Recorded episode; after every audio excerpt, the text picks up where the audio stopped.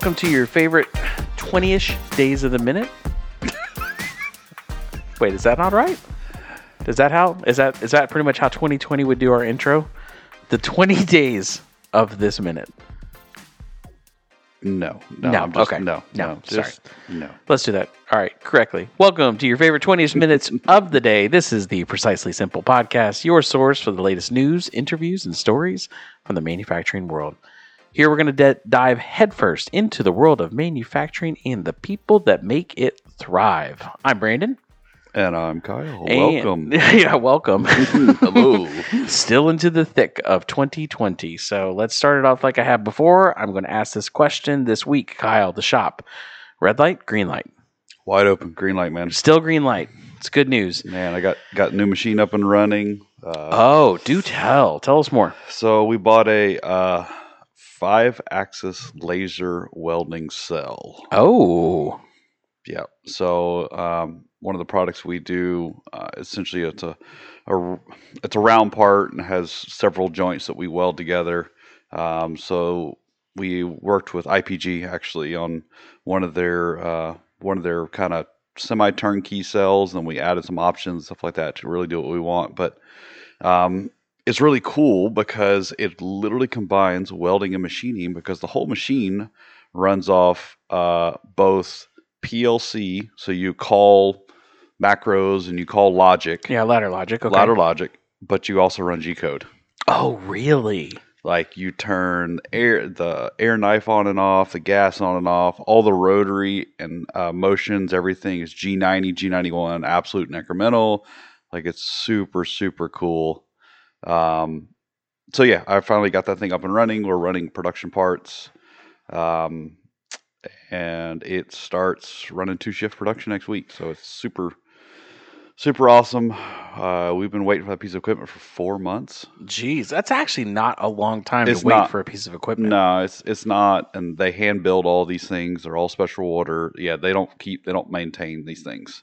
So, uh, so getting that actually running production was, uh, it was it was big this week. So I was hundred percent green light, wide open, Christmas tree it, whatever you want to call it. it. We were we were go dog go.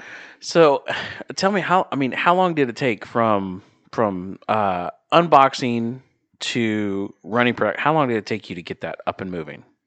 Uh, two and two weeks. That's nothing. But keep in mind it was a turnkey like it showed up in a crate like it we had already done the factory acceptance over uh, a video. So like it was a turnkey machine. I literally was just programming and setting up the code for our parts. That's interesting. You said over the video because that relates to this whole episode. it does yeah. It wasn't what i wanted. I actually wanted to fly up there and and and go through it because the machine was so expensive and it's so specialized for what we're doing but it wasn't going to work. It was faster just to for them to do a video us accept the machine and take order and then uh, they do uh, virtual training through the machine of any code issues. But again it's a lot of code so like i can i, I hand wrote most of the code. They gave us some extra programs. I've got some more training next week because it's got a vision system so it'll vision track.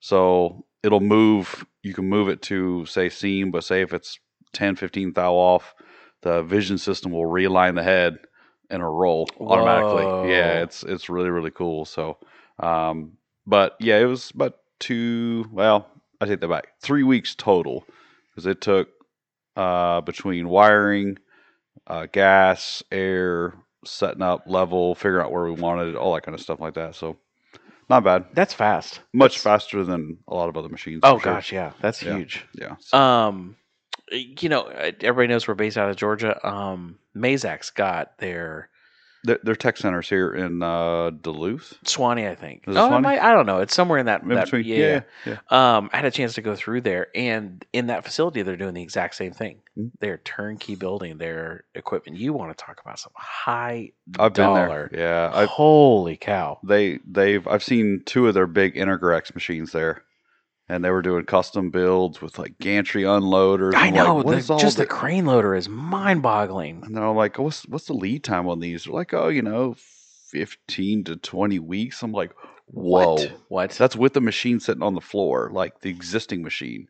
It's fifteen to twenty weeks, and, and again, this was two years ago when I was looking at not Right. Integrex, but I was looking at um, one of the twin spindle mill turns, and uh, it was just like, nah, I'm good. That kind of stuff. That's no amazing. thanks. Yeah. That's People buy them all the time though. yeah. I mean, Um, No different than me. I waited four and a half months for the laser. So yeah, that's hey, but same thing. I mean, but if it gets production off the ground, that's All of it is going to quadruple our production.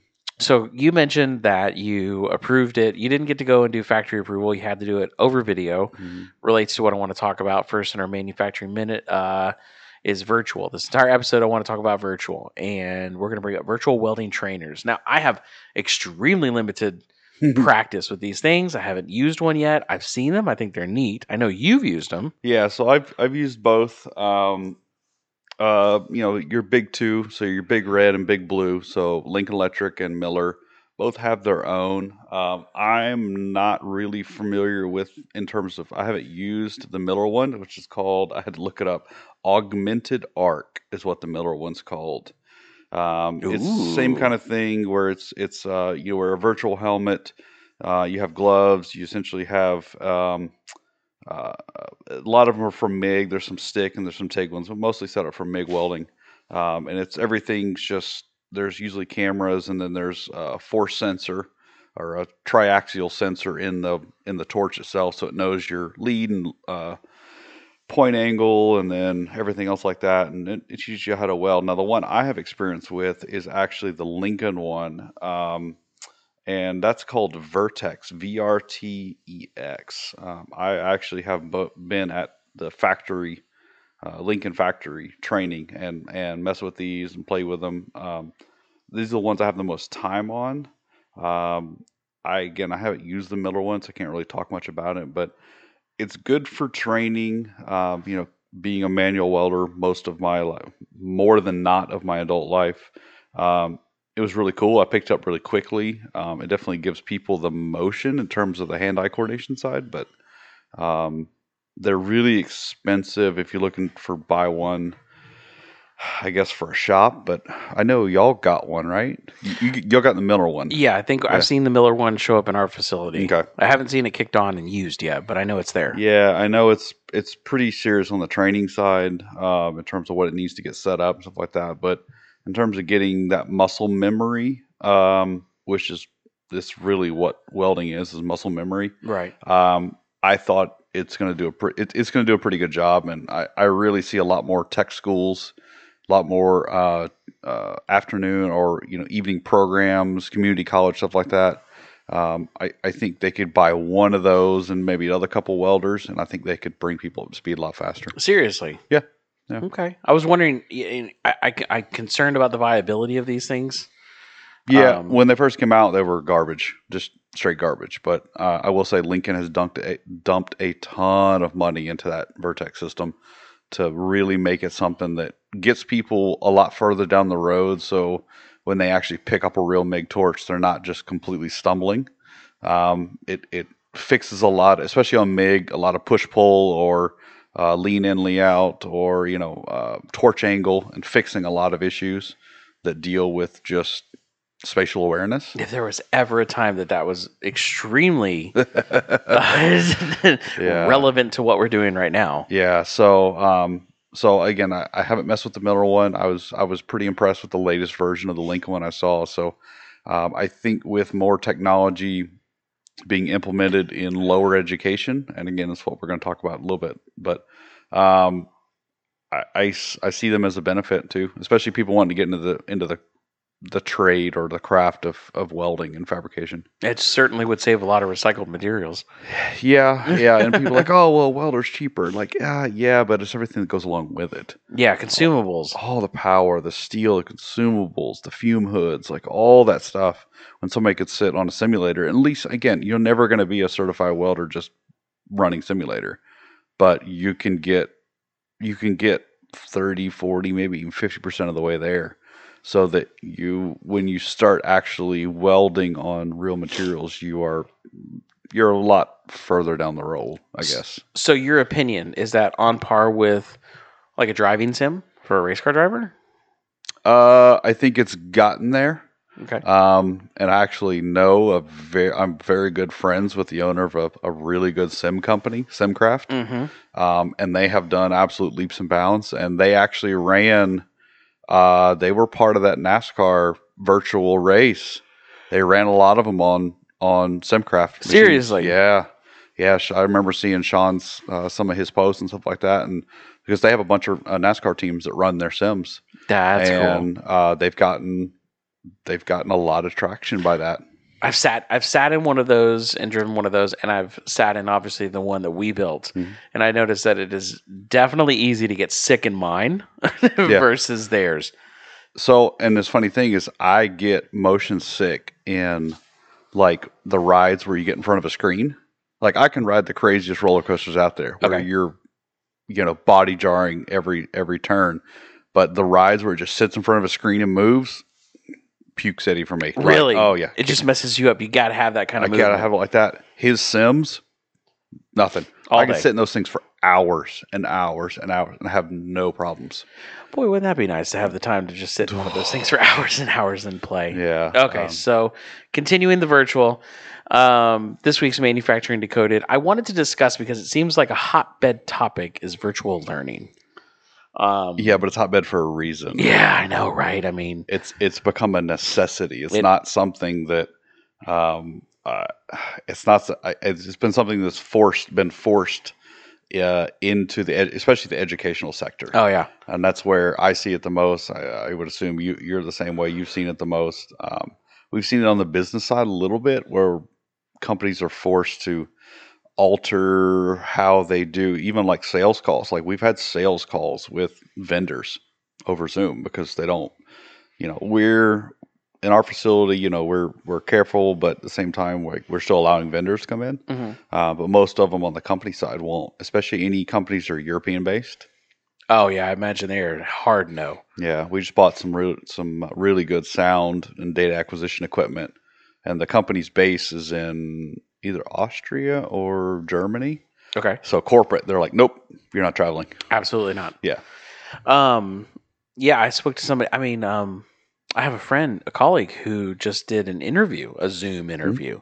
Yeah. And and that was just weird to me. So that's just this is odd, you know, Yeah. never having done that.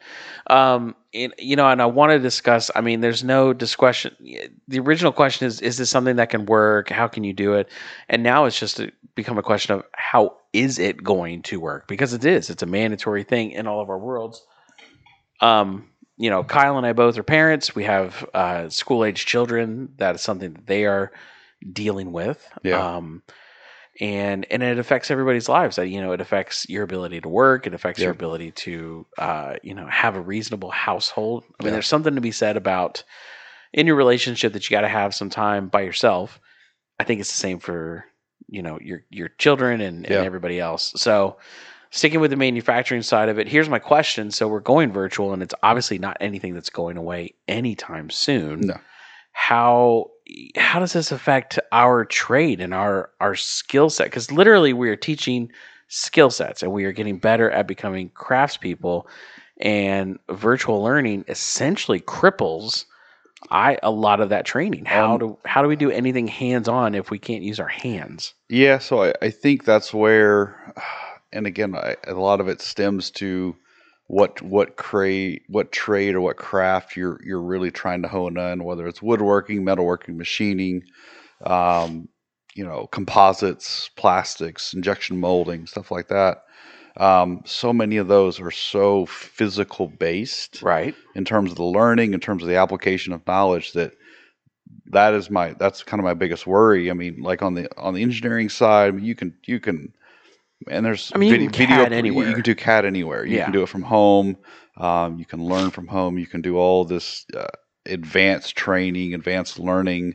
Um, a lot of that stuff is is fine. You, you, it's very very easy to transition to a home based thing. But when you said, "Oh well, you know, let's let's do a Zoom call on setting up a mill turn," well, okay, I can stand in front of a camera, I can set something up, or show you how to touch off tools and like that. But there's a certain amount of muscle memory. Again, I go back to muscle memory and Right. and application of knowledge. Like if you if you don't have a mill turn in your in your basement, you, you can't do any of that stuff. Right. Um, you you don't you don't know what that you know you, you don't know what a what a what a tool with a chipped tooth sounds like. Like that just stuff like that's stuff you can hear in the shop. Yeah, Or- you can't feel the vibration in the handle when you're No. cutting too fast or Yeah, especially on the manual machines, like that's all feel and smell and hearing stuff like that. And that, that's a lot of that is I definitely think lost in um, in the virtual side. So uh, while you can learn a lot of the principles and uh, I don't know, I guess like the theory of application, maybe Yeah. you know you can get forty percent there, but on the really trade stuff, uh, we're gonna I think we're gonna see a we'll see about a year gap. I have um and, and and who's to say how long all of this is going to last and No idea. so many people are saying it's the new normal and they're discussing adjusting the world and your lifestyle to I this. I don't like that word. I know, and a lot of people don't like hearing it either.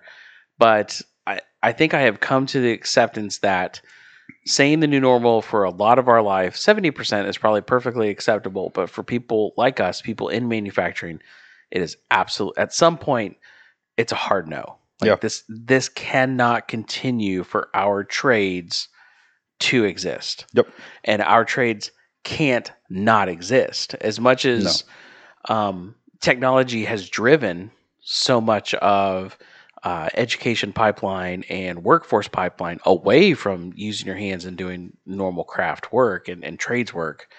Uh, this trade still has to exist, and I, and I keep pointing out to the beginning of the PPE crisis and how everybody Yeah. talked about manufacturers and how and how important you know we don't have enough manufacturers. We can't manufacture. That word became a hot word at every Yeah. single press conference. So it's obvious. I think it should become very obvious that supply chain, logistics, inventory, manufacturing, critical infrastructure. Yeah. So how do we how do we bring in because now I would say the current generation is at least open minded to it now. You know, we've been dealing with the skills gap for going on easily two decades now. Yeah. And we're finally, I think, reaching that tipping point where the play field is starting to level out and there's a more of an acceptance into the trades Oh yeah, hundred percent. and we hit this grinding halt. Yeah, yeah. I- think a lot of the implement, implementation of uh, STEM in uh, high school education, um, I, I guess, like you said, the the reacceptance of trade trade based life path that it is okay. It's it is societally accepted to go into trade. Yeah, there's nothing wrong with it. We're Yeah. all trying to make a a productive, meaningful life. Yeah. So I, I- I think there has been a culture shift of that. hmm and it's really been in the last I don't know two years. Yeah, year and a I- half, yeah, two I'd say that. Yeah, easily. Um, yeah, And so yeah, for this to literally take a year off the face of it kind of Mhm. sucks yeah, I think so too. for sure. So, Um, a- and that's, you know, and that's kind of where, that's kind of where I was leaning with that. Like, so let's say existing, you know, we've talked about potential manufacturing suppliers. Let's talk about now the the manufacturing professionals now say either the one, either the ones that have just come out or are in an apprenticeship position or Yeah. in a in a you know young I- position in I, this. I think a lot of them are going to be frustrated. To be honest, I, I think especially the people that are mid mid path, like you said, say in the middle of a two year apprenticeship program, Mhm. you're a year in, and you're essentially now going to be in a three year program instead of a two year. And I I'm afraid that that it's going to make a it's going to make a negative hit. I mean, I know of two companies right off the bat. Their apprenticeship programs hard stops. Yeah, They just became a survival mode, lifeboat mode. Just keep the, boat Yeah. afloat. yeah. So a lot of those uh, young entrance opportunities are going to be cut, and that's just that's the nature of the beast, unfortunately.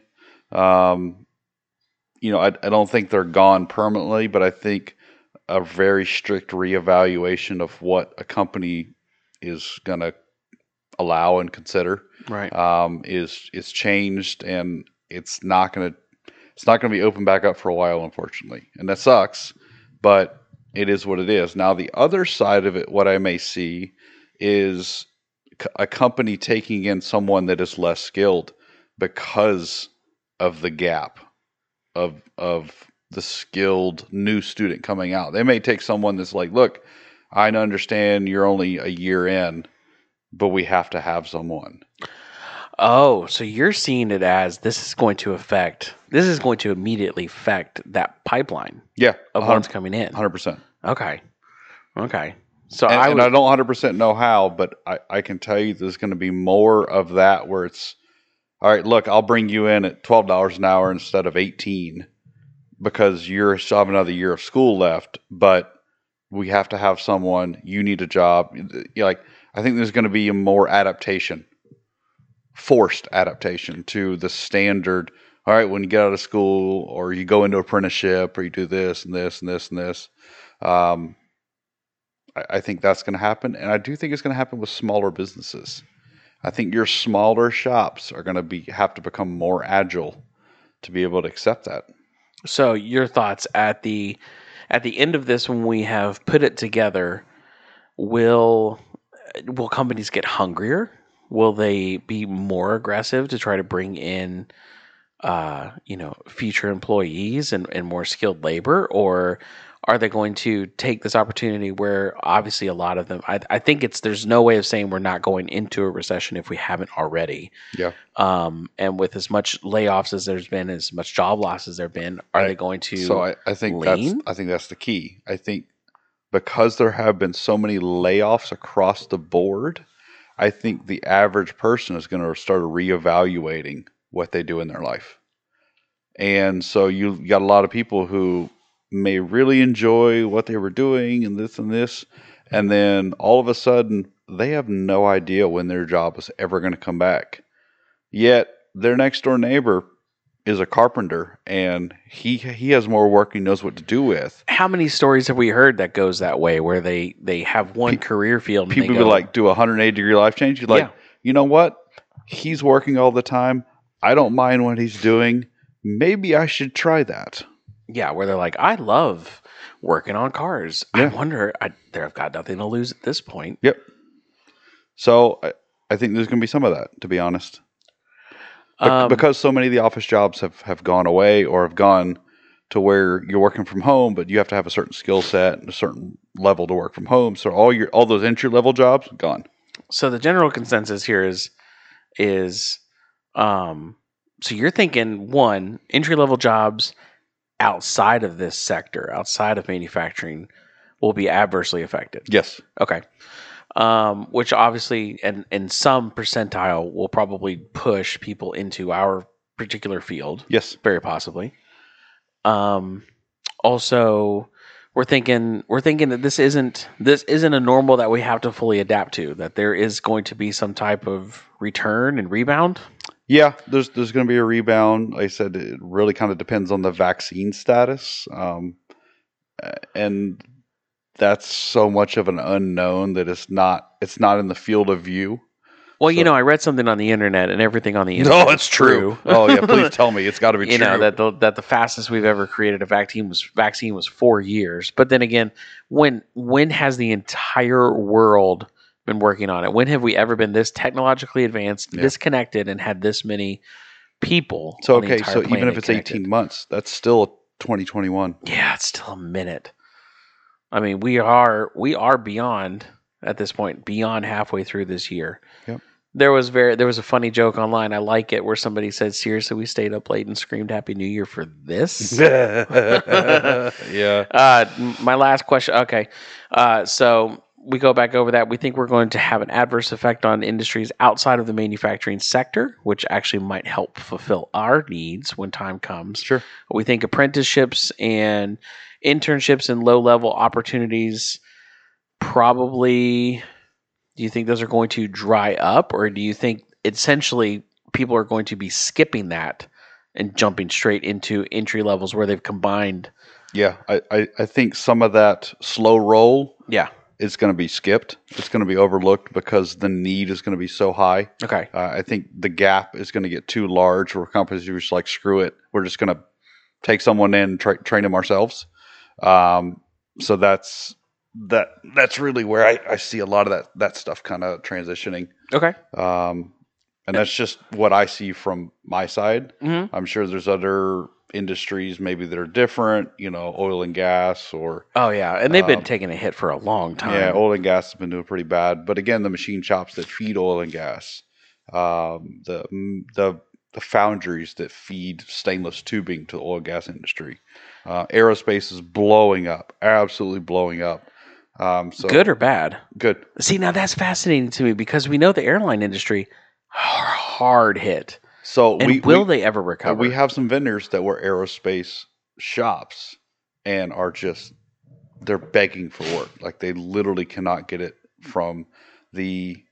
I, I talk aerospace as in legit space, SpaceX, okay, Blue Falcon. Okay. uh, like that's where like that industry is is, is exploding. okay, The standard Pratt and Whitney, uh, Sikorsky, uh, Boeing, that those machine shops, Mhm. They're die, they're starving, they're dying I because so much of that stuff has has been slow rolled or like that. Now, granted, no, we've been super busy in the defense industry. So we've been picking up a lot of those shops. Like we- we've brought on two machine shops in the last three weeks. oh wow, So, you know, they're AS 9100, ISO 9001, both of them are NADCAP shops. So, like, super good shops that just need work. And all their contracts died. Every single one of them died this year.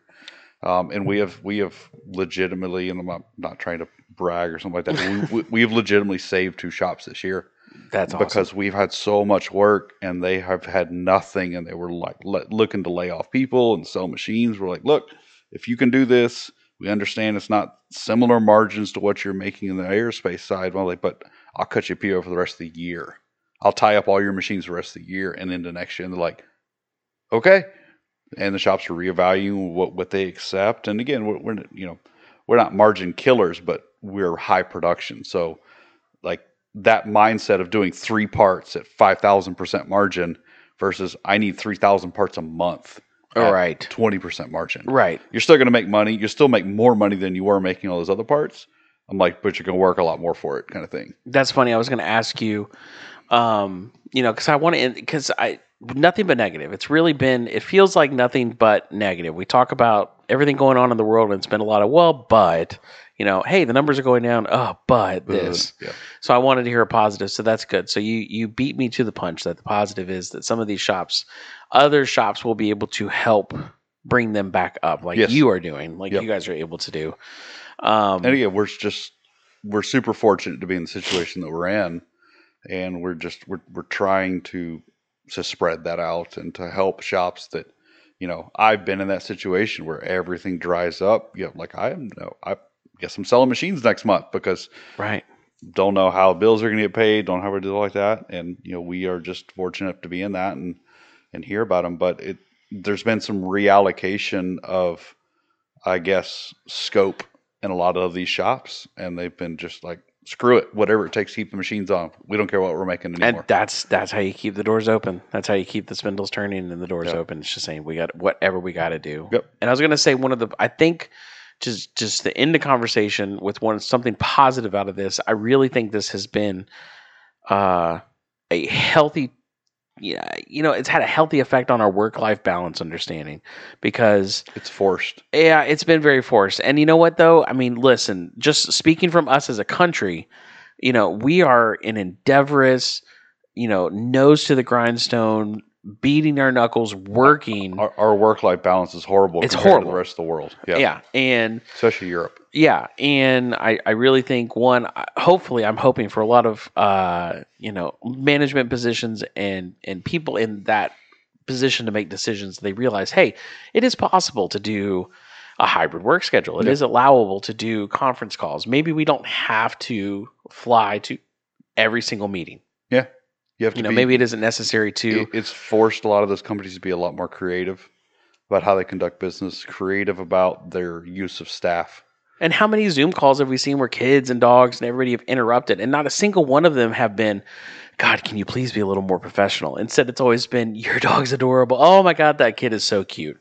So it's, I feel like it's really, you know, because when we go into business, it's like we flip another switch. It's kind of like how Mr. Rogers would come into his room, take off his sport coat, put on his sweater to let you know that it's time to be comfortable, that he is relaxed, that he's there with you. I feel like we have always been the version of him when he's leaving the door that we absolutely put on our work shirt and our work jacket and we get rigid and we get businesslike and we get, you know, everything we say has got to be legally non-compromising and Spot such. on, Yeah. yeah. And and it's really loosened a lot of that up and humanized Yep. the humans involved in this. Yes. I So it's, it's been a positive. Uh, ultimately, though, I don't think any of this is any more dangerous than the stuff that grows in the coolant in the CNC sump. I mean, the stuff that gives you rashes and respiratory infections. God, it is just terrifying the stuff that grows in there. Yep. Um, okay, so let's move on to the the last part, the part where we we put ourselves on on call or on the On spot. blast. on blast. We're on blast. Uh, we sometimes can't make the best decisions. This one, I'm taking the reins on this one. Okay. Um, it has nothing to do with manufacturing. It has to do with another. God, you're just being a doofus. Um, we've discussed this in other media that I have uh, a, a saltwater tank hobby. Um, I like aquariums. Are you sure it's a hobby? it takes over a decent amount of your life. It does. it does. So I have a large I have a large display tank in our you know just to give the listeners an understanding. I have a large saltwater display tank. It's 55 gallon, which is not huge, but it's the display tank. And to let you know, I built this into my built-in in my living room. It plumbs through the wall into the garage, and the garage has an entire workbench. it's a permanent structure in the house. it actually is a permanent feature of the house. it's very well done. I, I will say that, but it is a legitimate permanent structure. Yeah, it's not something you're like, let's swap that out for a bookshelf. No. It, it, it would. There will always be an aquarium here. Um, we have a second one in our master bedroom, and we have a small freshwater one in my daughter's room. And then obviously, I've been experimenting with an aquaponics tank in the garage right now, um, which is not going as well as I would have hoped. but look, pH is the thing. To it's totally different. Anyway, pH is difficult.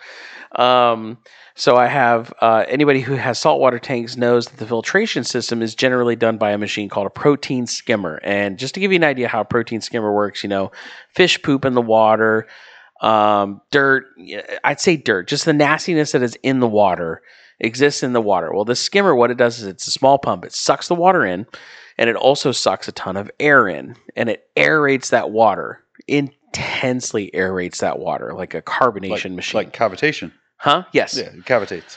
So what happens is uh, the bubbles are then funneled up to an inverse funnel, you know, to a reducing funnel at the very top. The bubbles rise up to the top. while all of the actual proteins in the water will attach to the bubbles. And the bubbles will lift them out of the water and they collect in the top. It's they call it skimmate that's collected in the top. And sure enough, you see this thing, it just sits there bubbling, bubbling, bubbling. You come back a couple days later and it's the nastiest brown green water collected in the top. Sounds amazing. It's disgusting, but it works, and that's how the filtration works in a saltwater tank. So, generally, after a while, you have to clean these things. To make a long story long, I had to, I took it apart, I cleaned it, I fixed the airline, I did these modifications because that's what we do to make it work more efficiently, and it completely stopped working. I thought I did everything right, and it wasn't until I took it apart and there's the tiniest little inlet. I mean, the tiniest little air inlet, completely clogged. I messed with this thing over and over again, beat my head over the wall, thought about adding an air, you know, an air motor to, to force air into it to make it work correctly. And it was, it took a toothpick clearing out a tiny little line the whole system works. and the entire system is killing it. I've never had the nastiest water come out like I have right now.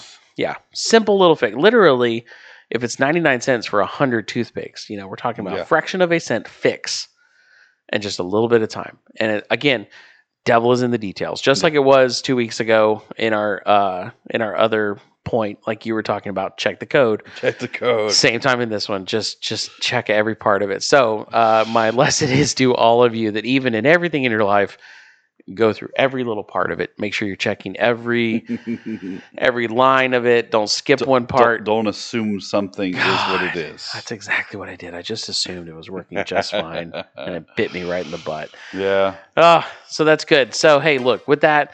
Um, I appreciate you guys listening in, and uh, be sure to look, tell a friend, and tell a loved one, tell somebody you know who works in this. This might be the kind of thing they like to listen to during their lunch break or on the way home, because hopefully this is something that relates to a lot of you, uh, and you get something out of it. So hey, until then, remember, I mean, it always worked in CAD. We'll see you. Take it easy.